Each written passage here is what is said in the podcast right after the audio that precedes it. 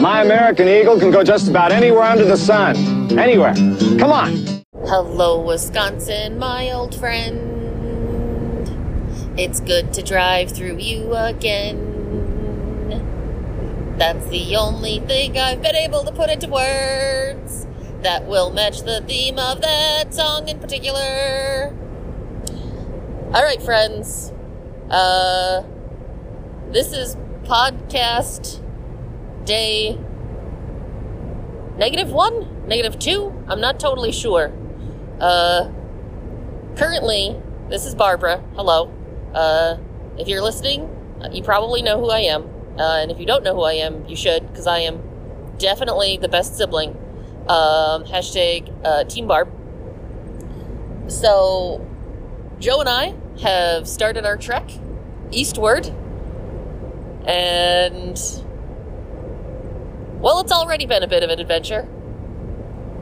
So, we couldn't turn the car on, we couldn't shift, and then our little button knob to shift was broke, stuck. There was lots of wiggling and jiggling and puddle peshing, uh, pedal pushing that happened to, in some way, shape, or form, find a magical combination thereof to fix all of our problems. So we are currently in the state of Wisconsin. All of that background noise that you hear is wind and travel noise as we go approximately 70-ish question mark miles per hour. Our longtime friends, travel companions, and occasional rivals, Team Punchraff, are behind us. They have run into their own small situations as well.